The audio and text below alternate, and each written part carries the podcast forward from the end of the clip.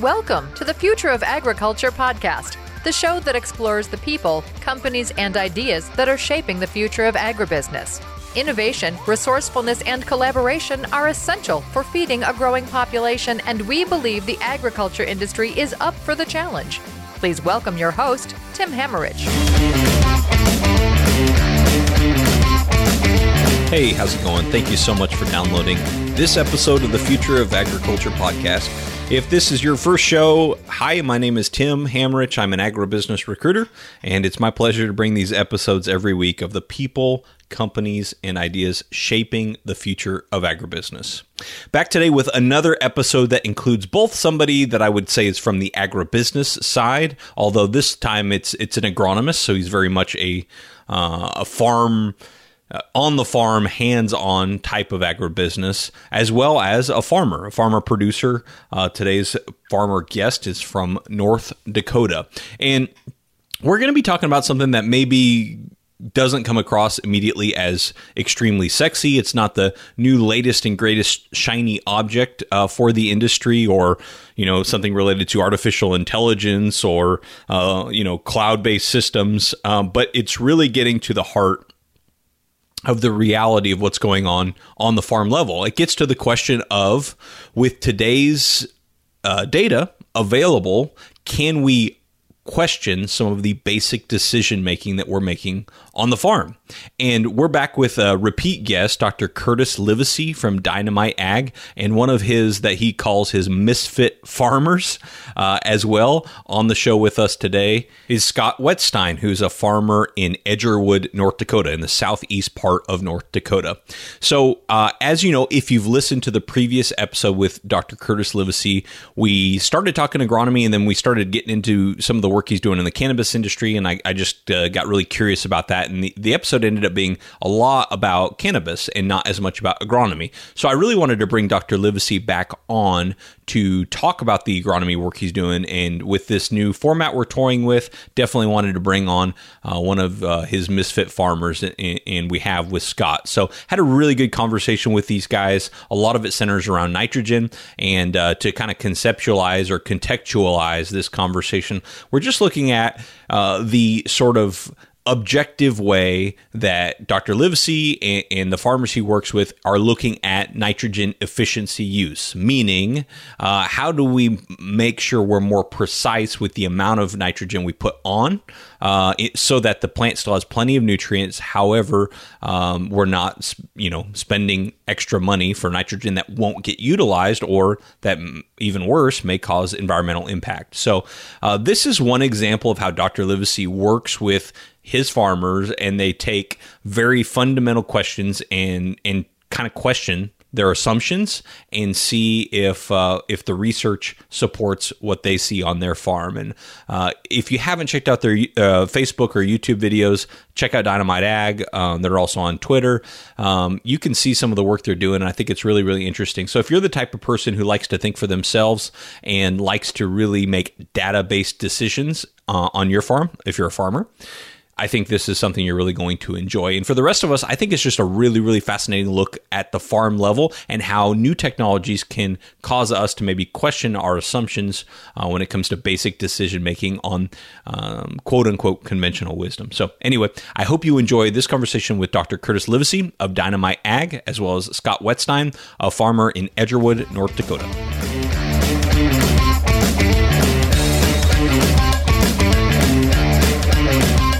Well, longtime listeners will remember the first time we had Dr. Curtis Livesey on the program from Dynamite Ag. Uh, if you heard that episode, you know the episode kind of took a, a tangent away from agronomy and into, uh, well, still in agronomy, but into the work he's doing in the cannabis industry. And I really wanted to bring Dr. Livesey back on to talk more directly about the work he's doing with row crop farmers uh, through Dynamite Ag. So we have on the line not only uh, Dr. Kurt from Dynamite Ag, but also Scott Wetstein, who's a farmer from Lidgerwood, North Dakota. Thank you guys both for being on the show. You bet, Tim. Thanks for having us. Yeah, pleasure to be here. Yeah, well, we've been doing these episodes where we get to bring on somebody uh, kind of more from the agribusiness side or the non-farming side, and then also a farmer. And it's always really interesting for me to get both perspectives. But um, maybe just as some background as we dive into things here, uh, Dr. Kurt, for those who didn't hear the first program or maybe need a refresher, can you just give us a brief description of what Dynamite Ag does? Yeah, you bet, Tim. So Dynamite Ag is my consulting, I should say sales and consulting company that we started back in, I'd have to go back and look because either 2011 or 2012, I think was when we actually incorporated. And, you know, we just kind of take a little bit of a different approach, I guess, to agriculture compared to a lot of the uh, university or even other independent agronomists. Um, I really pride myself on research. And the main thing that I push for our growers is education.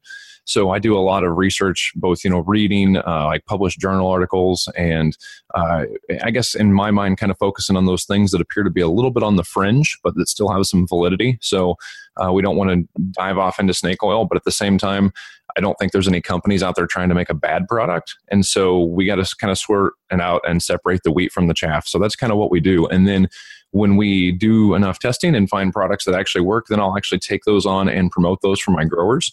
And we've just been blessed enough to have a, a really cool, tight knit group of farmers uh, all across the United States that, uh, as we talked about in the last episode, I kind of call them our, our uh, my misfit farmers, which is a reference back to that uh, claymation uh, or whatever it was Rudolph movie from back when I was a kid, where he ends up on the island of misfit toys. And it's it's guys that are motivated and gutsy enough to try things different, and it really seems to be working out pretty well for us all. And when you first started Dynamite Ag, is that is that what you had in mind? Is like, oh, I'm going to develop this community of these misfit farmers, and we're going to do all this fringe stuff and uh, kind of revolutionize the way agronomy is handled uh, through that way? Or uh, what was kind of the first? Take us back to kind of that first moment when you started Dynamite Ag that convinced you, okay, this is what I'm going to pursue. Yeah, that that was always the big vision. Uh, full disclosure, it didn't it didn't necessarily start that way. Um, I started out working with a company called the Conklin Company, which is a great company. Uh, they got a line of you know uh, micronutrient starter fertilizers, etc.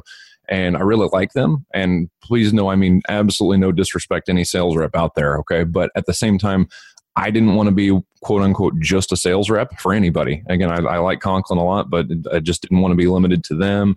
Uh, I also do some work with 360 Yield Center now, which Scott has been a, a very integral part of doing that. We've worked together on that stuff.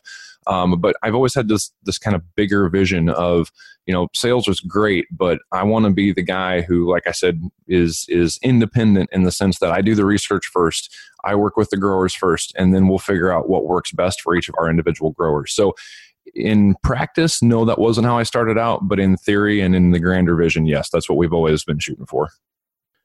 So, Dr. Kurt, you mentioned you know the different approach you take from a lot of other groups uh, related primarily to research and education. Was was there one topic in agronomy particularly that that prompted you to say, okay, I'm going to go on this different path, um, or ha- how did you kind of decide that this was the direction you wanted to go? Uh, that's a great question, Tim. And the answer is definitively yes. I mean, it was without a doubt, it was nitrogen. Uh, what happened was I had a really good friend of mine and one of our misfit farmers, a guy by the name of Ben Peterson, who farms up in northern Iowa. And Ben is actually the brother of one of my wife's best friends. So that's how we met. And uh, I'd been doing some some research with um, another farmer, a good friend of mine by the name of John Projel in eastern Iowa. And so we had kind of all been talking about like, hey man, you know, I was getting ready to do a presentation and everybody knows nitrogen moves, you know, through the soil profile with moisture, et cetera, et cetera. And I got to thinking about it, and I'm like, yeah, everybody knew the world was flat too. Um, and that's usually a pretty dangerous thing when everybody knows something. So John Projel and I first started doing this, where what we would do is we'd take and we'd go pull soil samples like every three inches all the way across the row, and we would send those off to Midwest Labs individually. And a lot of times, what the universities or your local agronomist will do is they'll go pull something similar, but then they'll mix them all up and put them, send them in one bag. And what that does is that tells you the way they're doing it tells you uh, a rough idea of how many pounds you have in the soil but what it doesn't tell you is where that nitrogen is concentrated and so it's it's based on what we've found to be a very faulty assumption that that nitrogen is is uniform in the soil profile because it's not particularly if you're side dressing whether you're using uh, you know 28 or 32 percent UAN or um, anhydrous, anything that's going to band it. What we found is it doesn't move very far side to side. It predominantly moves down. And so I was I had been doing that research with um, John Prajal, and then my buddy Ben and I got to talking about this, and I said, Ben, there's got to be a better way than you know putting this nitrogen out here in the middle of the row. Uh, and he said, "Well, I just heard about this company called 360 Yield Center, and so um, that was actually my first exposure to 360 with their Y drops. So I actually out reached out to Greg Sauder out of the blue, and I emailed him and I said, "Mr. Sauder, you don't know me, but here's the research I've been doing," and I actually sent him all my stuff. So I was very proud to kind of be on the ground floor of the 360 thing to help them out because, like I said, that's that's a kind of a prime example of doing the research first, and then it's just ballooned from there. Because the more that we've researched this, it's kind of like that you know uh, that that scene in the Matrix where you know which which pill do you take, and if you take the right one, you you're going to go pretty deep in the rabbit hole. And so um, fast forward a couple years, and then Scott and I are working together. Um, and I'll let him tell you the story of how we met, which is kind of funny. But um, Scott and I are working together. He's got a Y drop, and he's really taken that research to the next level as far as like doing, you know, not just soil tests out in the middle of the row, but replicated strip trials on the farm. Um, multi multi year research. I mean, it's, it's crazy the amount of work that he's actually putting into this, and it's awesome to see the kind of data that he's getting from it and the results that he's getting back are like way beyond challenging the status quo because those the, that foundation that we built of pulling these samples across the row that kind of opened our eyes is now being verified and then some um, by what Scott's been doing. So it's really cool to see that research start kind of like with a theory or a question and then balloon into this giant thing uh, that has been really turning some heads. Excellent. And uh, I want to get to talk to Scott a little bit more about that. Before we do, though, for, for those listening that are not agronomists or farmers, can you uh, sort of define some of the jargon here? Like, what are Y drops and what, what do you mean by 360? Can you help uh, help those of us not in, in that part of agriculture understand? You bet, you bet, Tim. So 360 Yield Center is a company that was started by Greg Sauder. And um, Greg, most everybody will recognize that name when I say he's also the man who started Precision Planting. So that's a really well known ag company. Seems like everybody knows about Precision. So he started Precision. Uh, he turned around and sold that and then started 360 afterwards. And uh, 360's flagship product is the Y drop, and what it is is it's a drop where basically you you drop a tube straight down from your sprayer, and then at the base of that tube there's a, a deal that's that's a kind of like a Y shape that that angles. It's got two hoses, and it angles off um, towards both rows of corn. So you're driving down, so you've got a 30 inch row, you're driving down the middle of the row with this tube hanging down directly in the middle. But rather than dropping or injecting nitrogen right there in the middle of the row, these two uh, tubes, uh, hydraulic hoses, that stick off will actually then place that nitrogen over right near the base of the plant. And so what we find is that the, the plant doesn't have to work near as hard to get that nitrogen. And, uh, you know, back to the, uh, the 4R nutrient stewardship, which is kind of a big thing like in sustainable ag, really and in agriculture in general uh, the right source, right place, right time, and right rate.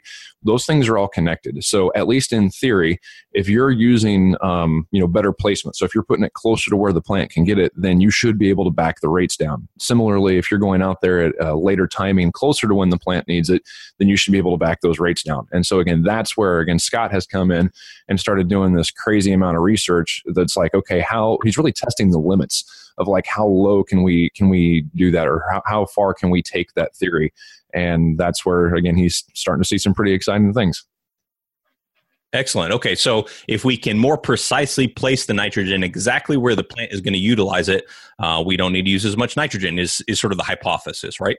Yes, and additionally, I should point out, you know, I'm I'm part of back to the Dynamite Ag Dealer. What is Dynamite Ag, Tim? Um, you know, my my major goals are economic and environmental stewardship. Um, again, I never try to be preachy, but I believe that God put us here for a reason, and stewardship is a big part of that. The land is His, not ours.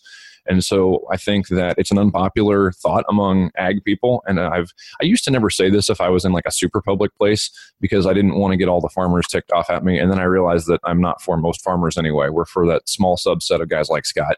Um, and that is that you know the stuff that's going on in the in the Gulf um, Gulf of Mexico and some of these different watersheds.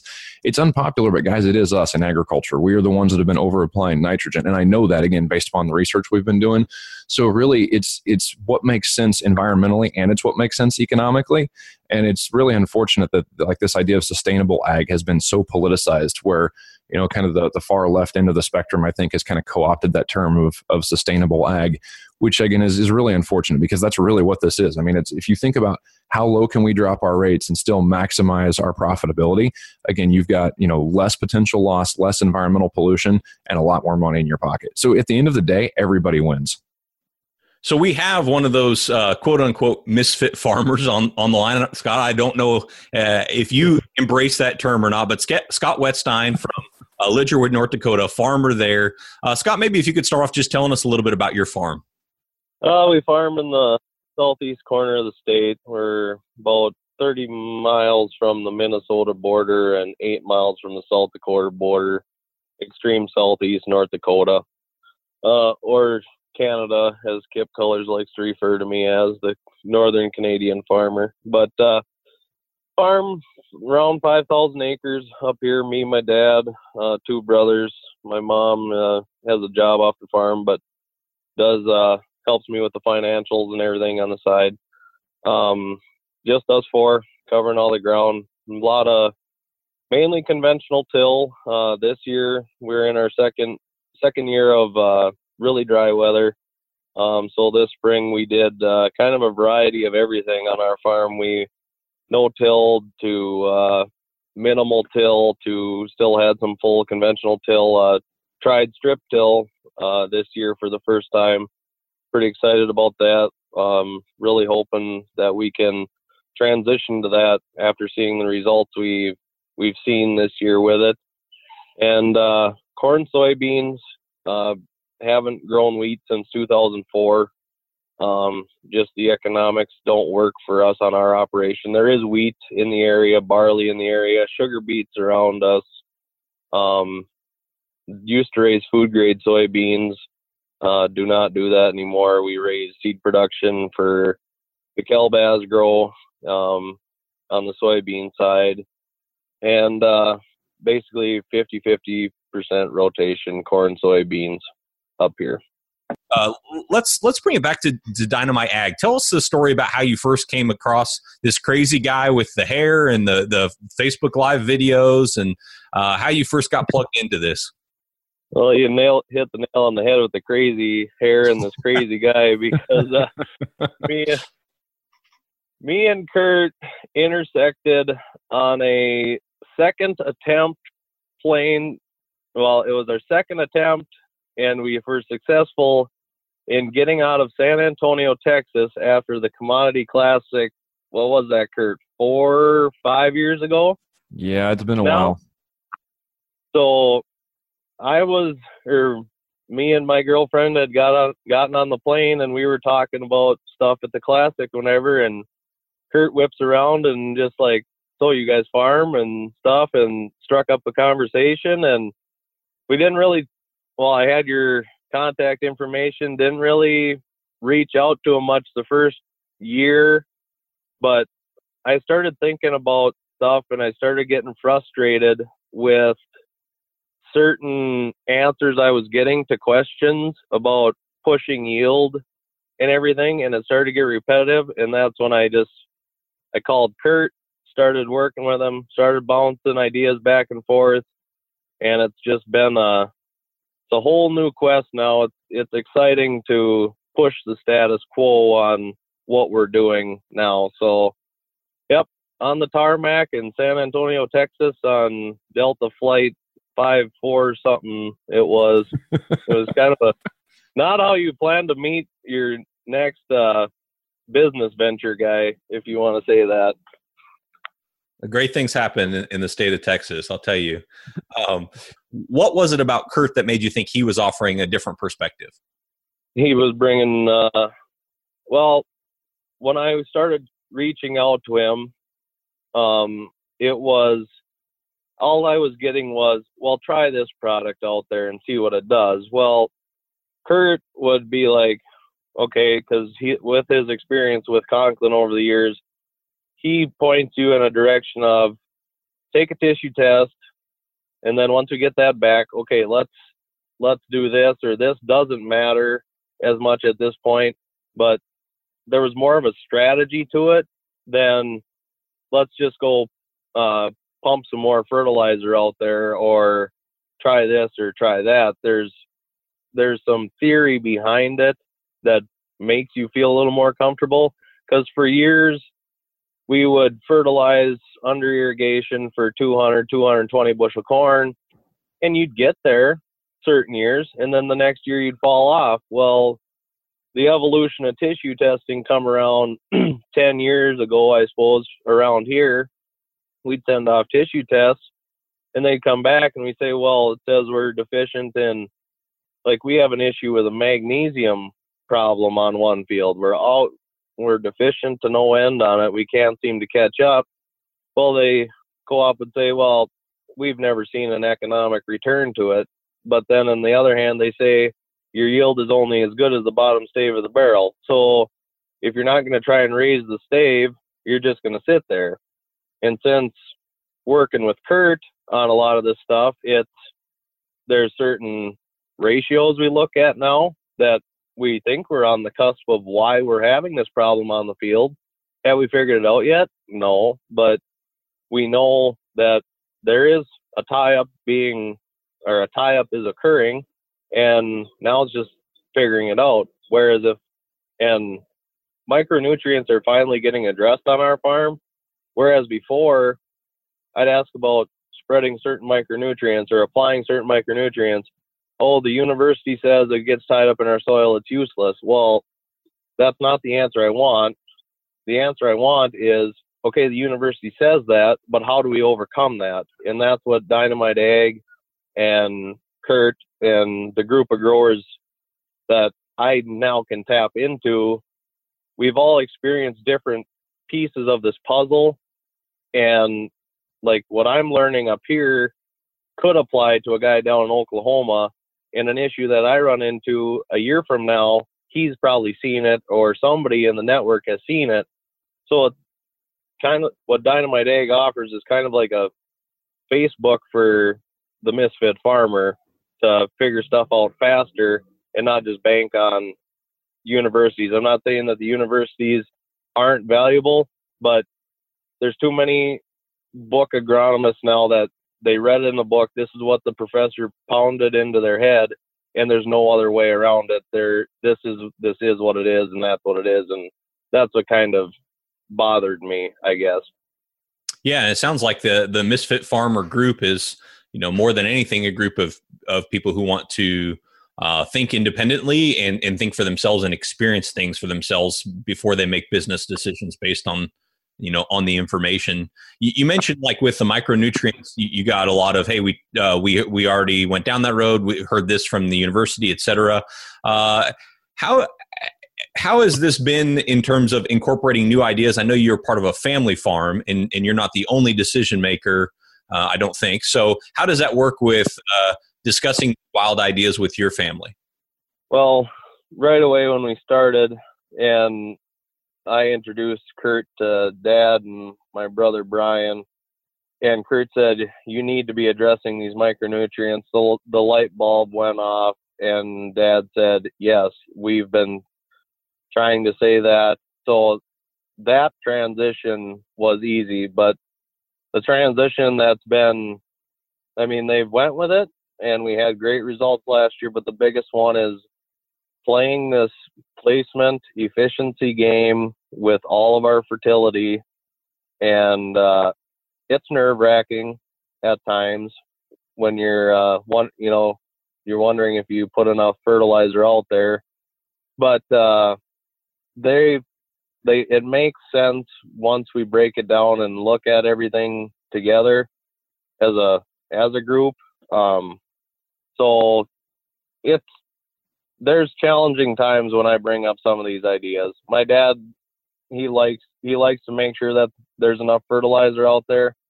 Um, me, I look at it as what's what's more economical for the farm. I mean, we've been, I think, cash price corn up here today is 302 at the ethanol plant. So I look at it from a number standpoint of we're going to save this much money and we're still going to capture capture our yield goal and uh, save the money up front. So as far as decision making, um, I lay it out there. Uh, some stuff I just do on a small small scale and they don't really find out about it till I have the results in hand, type thing.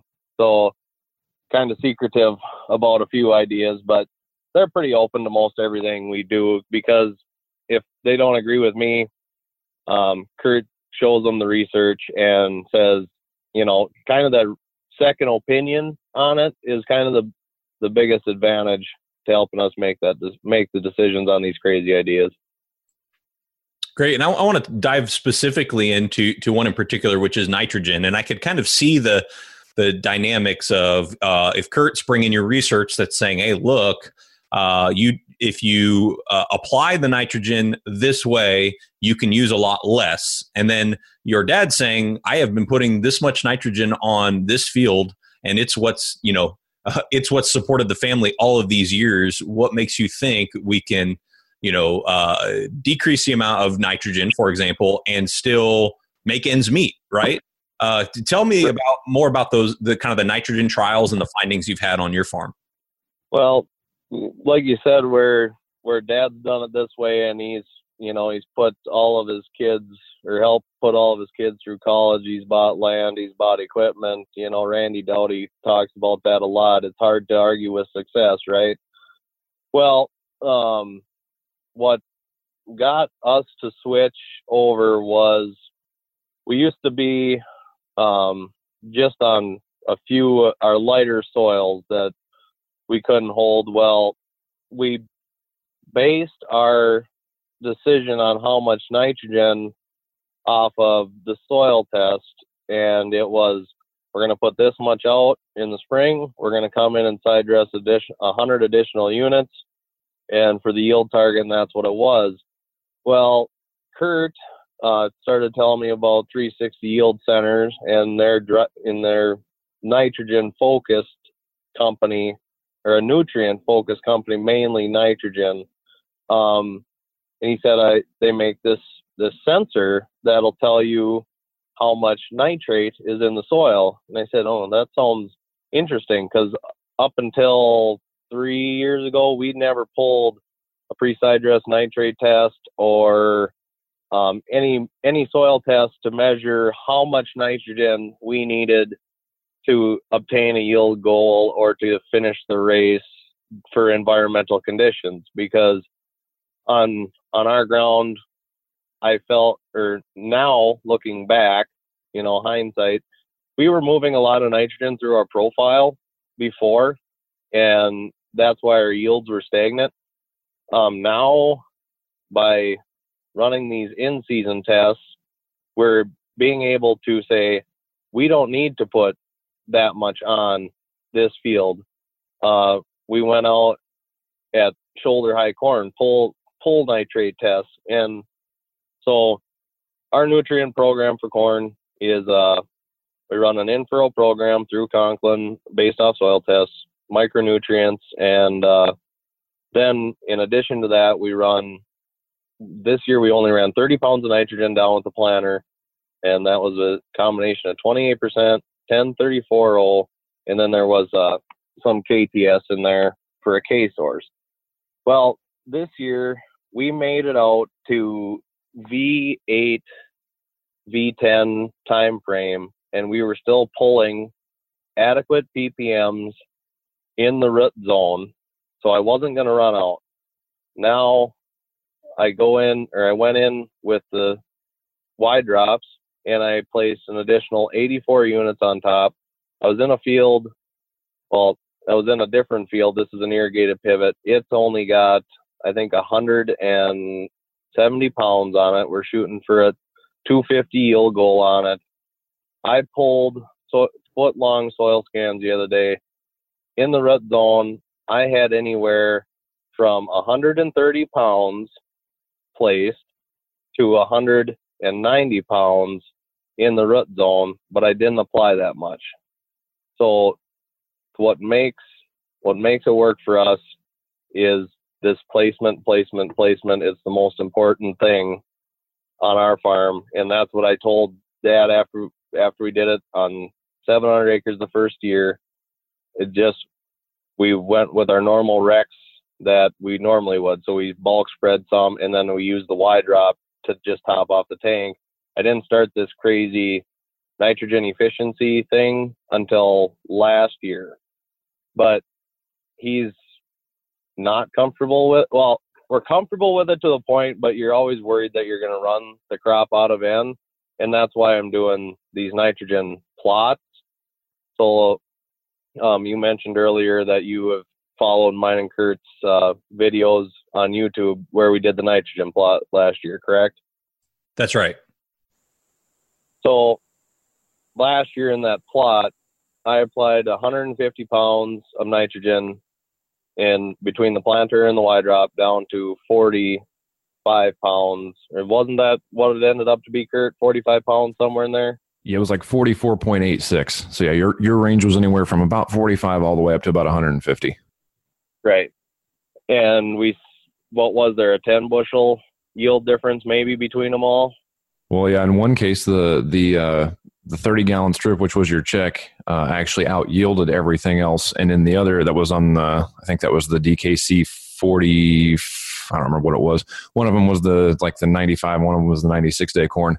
So anyway, your 30 gallon strip was the best yielder in one, and in the other, I think your 30 gallon strip may have been the best yielder, but the 10 gallon strip, so the 45 actual units, uh, was the one that ended up getting you the the greatest return when we did the math on it by like a long ways. Right. And that's what kind of, well, all of last year, I don't know how many times I called Kurt showing that this banding method, you know, okay, so where I get this idea from is yes, you have a 160 acre field out there, but how much dirt are your roots actually exploring of that 160 acres? So I feel that on a 160 acres, I'm only I'm only got roots growing in a third of that. So when you're figuring your fertilizer rates by banding it, I almost give my I want to give myself a 3x, three times rate is what I'm putting in the root zone, but I don't think it's quite that strong. So even if you're at uh, one and a half, so that's where I that's where I went with the theory last year, and I pulled a lot of soil scans last year that confirmed that you're putting 30 pounds down with a Y drop or with a two by two or with the you know right in the root zone, you're getting more fertility than what you think you are, and that's the hardest hurdle to jump over. Is yes, I'm only putting 30 pounds of P or 30 pounds of K or um, 120 pounds of nitrogen, but what is that root zone actually seeing? And once that soaked into us, we we got a little more comfortable with what we're doing. Before you started doing this, how much nitrogen would you put on? Uh, to, you can take any field you'd like as an example. Before you started doing this, how much nitrogen would you put on? And then, uh, based on your research, how much do you think you really need to be putting on? Uh, and what's that cost savings? Um, well, it's quite simple. Uh, yield goal on a particular field times one point or one even or 1.1 was the old was the old go-to. So shoot for 175 bushel yield. You're putting 175 to 180 pounds of nitrogen on, and um, up until the last two years, majority was that was uh, fall applied, either bulk spread incorporated with uh, chisel plows or uh, deep band with a, which is basically a chisel plow with a air system on it.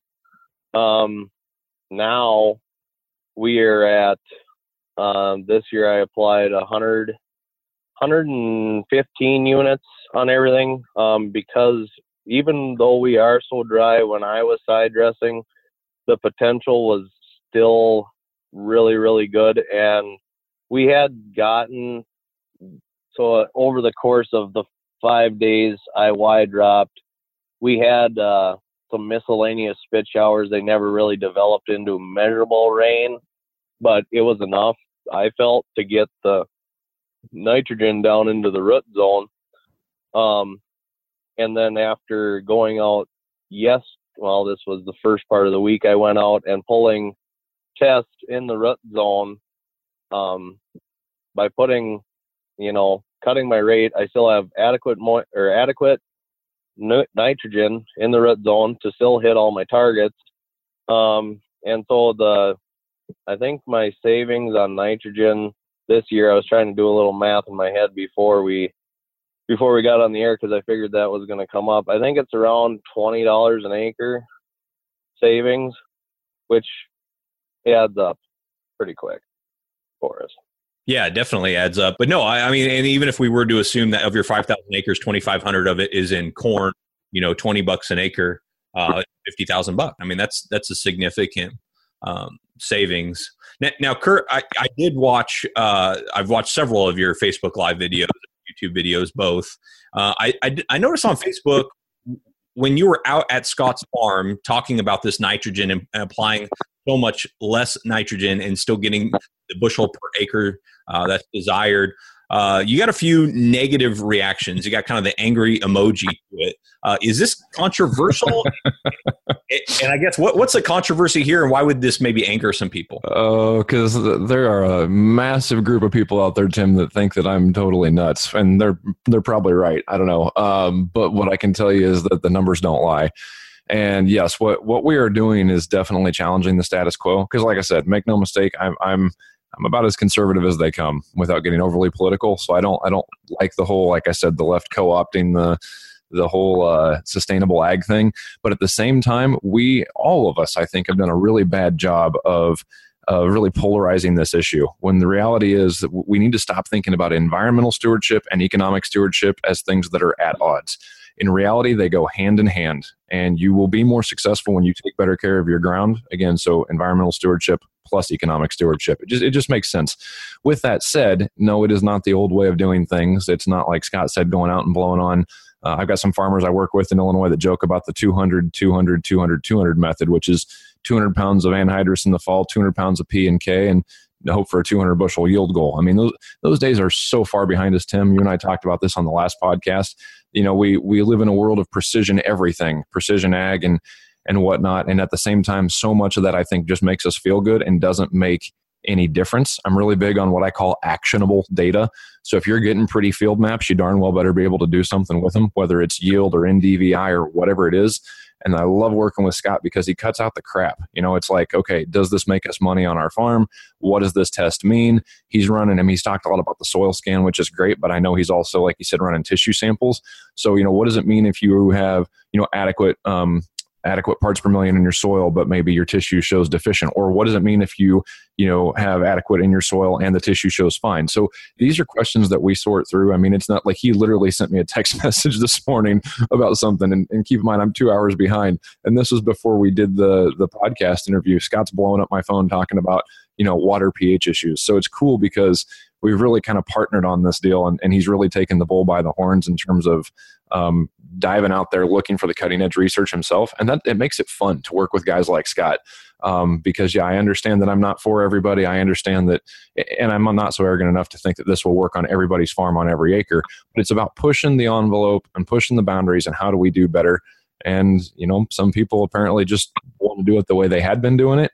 Um, guys like scott they want to do better I think this is just so interesting. I mean, we, you know, tens of thousands of years we've been we've been farming um, as humanity, and and now we have tools just in the last twenty years, um, 20, 30 years that that we've never had to really rethink a lot of assumptions, and that's why I love you know second time Kurt we've had you on and, and Scott really enjoying uh, this conversation with you that we have these tools to actually look at it on, at a more to use a buzzword that i hate to use but at a more granular level where we can actually look at the data and, and really question our assumptions. And that's really you know a big part of what this podcast is all about is what's the future look like yes we know what the past looks like and we need to loop that in but what's the future look like and i think we we've we're really hitting on something extremely interesting uh, on this episode. So, uh, first of all, thank you guys both for taking the time.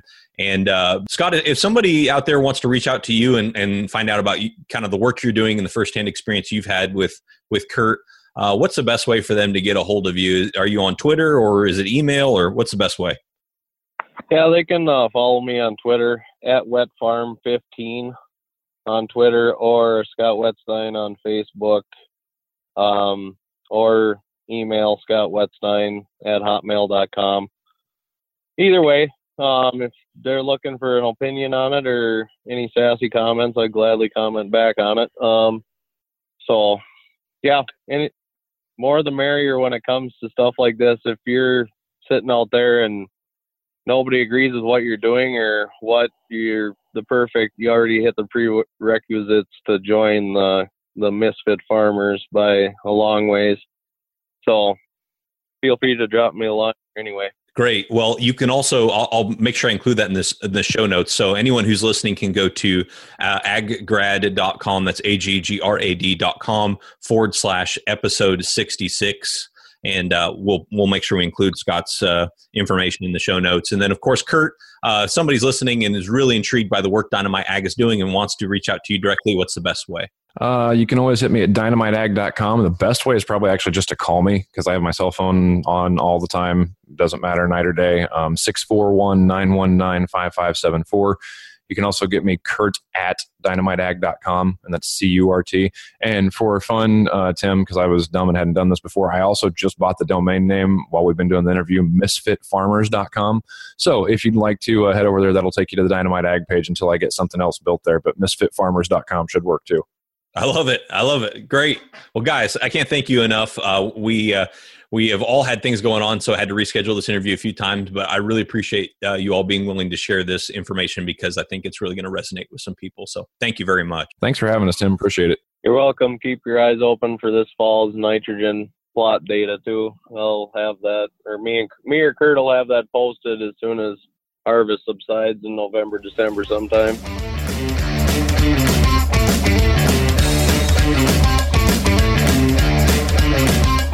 Hey, hope you enjoyed that. I, I always enjoy talking to uh, Dr. Curtis. I, I think his energy is infectious, and I, really think he comes from a place of sincerity. Uh, he genuinely cares about the farmers that he works with, and uh, I don't know. I just uh, I, I, believe that guy. I think he's I think he's the real deal. So th- this uh, this isn't a sponsored episode by Dynamite Ag by any means. I, I just really wanted to bring him back on and uh, excited to share that type of information. And I just love somebody who encourages independent thought and independent action. And I, th- I think that's really a cool thing that they're doing. So encourage you to check out their their Facebook and their YouTube to to learn more there.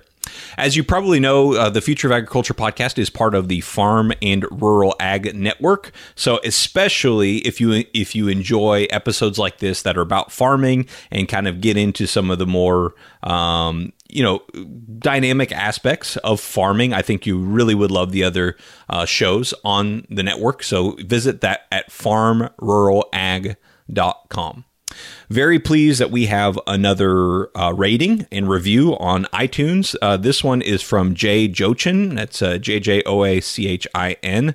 Uh, says super educational for somebody thinking about changing career routes. This has this podcast has been incredibly informative. Hey, uh, Jay Jochin, thank you very much for the review. If you are listening right now and you know what iTunes is and you have not gone on and left us a positive rating and review, uh, would really appreciate you doing that. Uh, it's kind of my one ask on this show. It, it really helps to uh, provide validation uh, that we are providing good information on the industry of agriculture and would love for more people to find out about this show and and keep it going just as your support has up to this point. So, really enjoy doing this every week. If you have uh, any feedback for me on this episode or any others, please hit me up on Twitter at Tim Hammerich.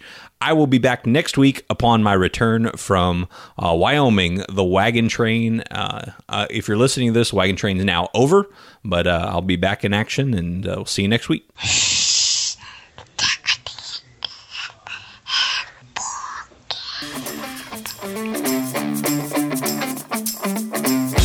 Thank you for listening to the Future of Agriculture podcast with Tim Hammerich.